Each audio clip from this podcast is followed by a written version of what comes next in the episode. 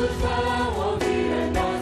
Sfide enormi, gemiti dolorosi caratterizzano il nostro tempo. Stiamo vivendo una terza guerra mondiale a pedacitos. È in corso una terza guerra mondiale a pezzi. Francesco lo ricorda ai giovani universitari portoghesi e li sprona ad essere coreografi della danza della vita. Siamo coreografi della danza della vita. Non siamo in un'agonia, ma in un parto, non alla fine ma all'inizio di un grande spettacolo. Gli studenti lo accolgono con gioia. Il Papa chiede loro di essere imprenditori di sogni e non amministratori di paure.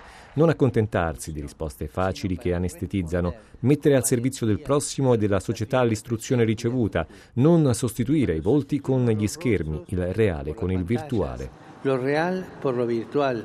In nome del progresso, osserva Francesco, si è fatto strada troppo regresso. Abbiamo bisogno di un'ecologia integrale, di ascoltare la sofferenza del pianeta insieme a quella dei poveri, il dramma della desertificazione e quello dei rifugiati, la dimensione materiale all'interno di quella spirituale. Il vescovo di Roma benedice la prima pietra di un nuovo campus universitario. Maestros en humanidad. Poi augura ai giovani di divenire maestri di umanità e speranza per il pianeta minacciato dalla distruzione e per i suoi abitanti. A tutti indica il patto educativo globale per una politica ed un'economia rinnovata, per una piena partecipazione delle donne e per una radicata cultura dell'incontro.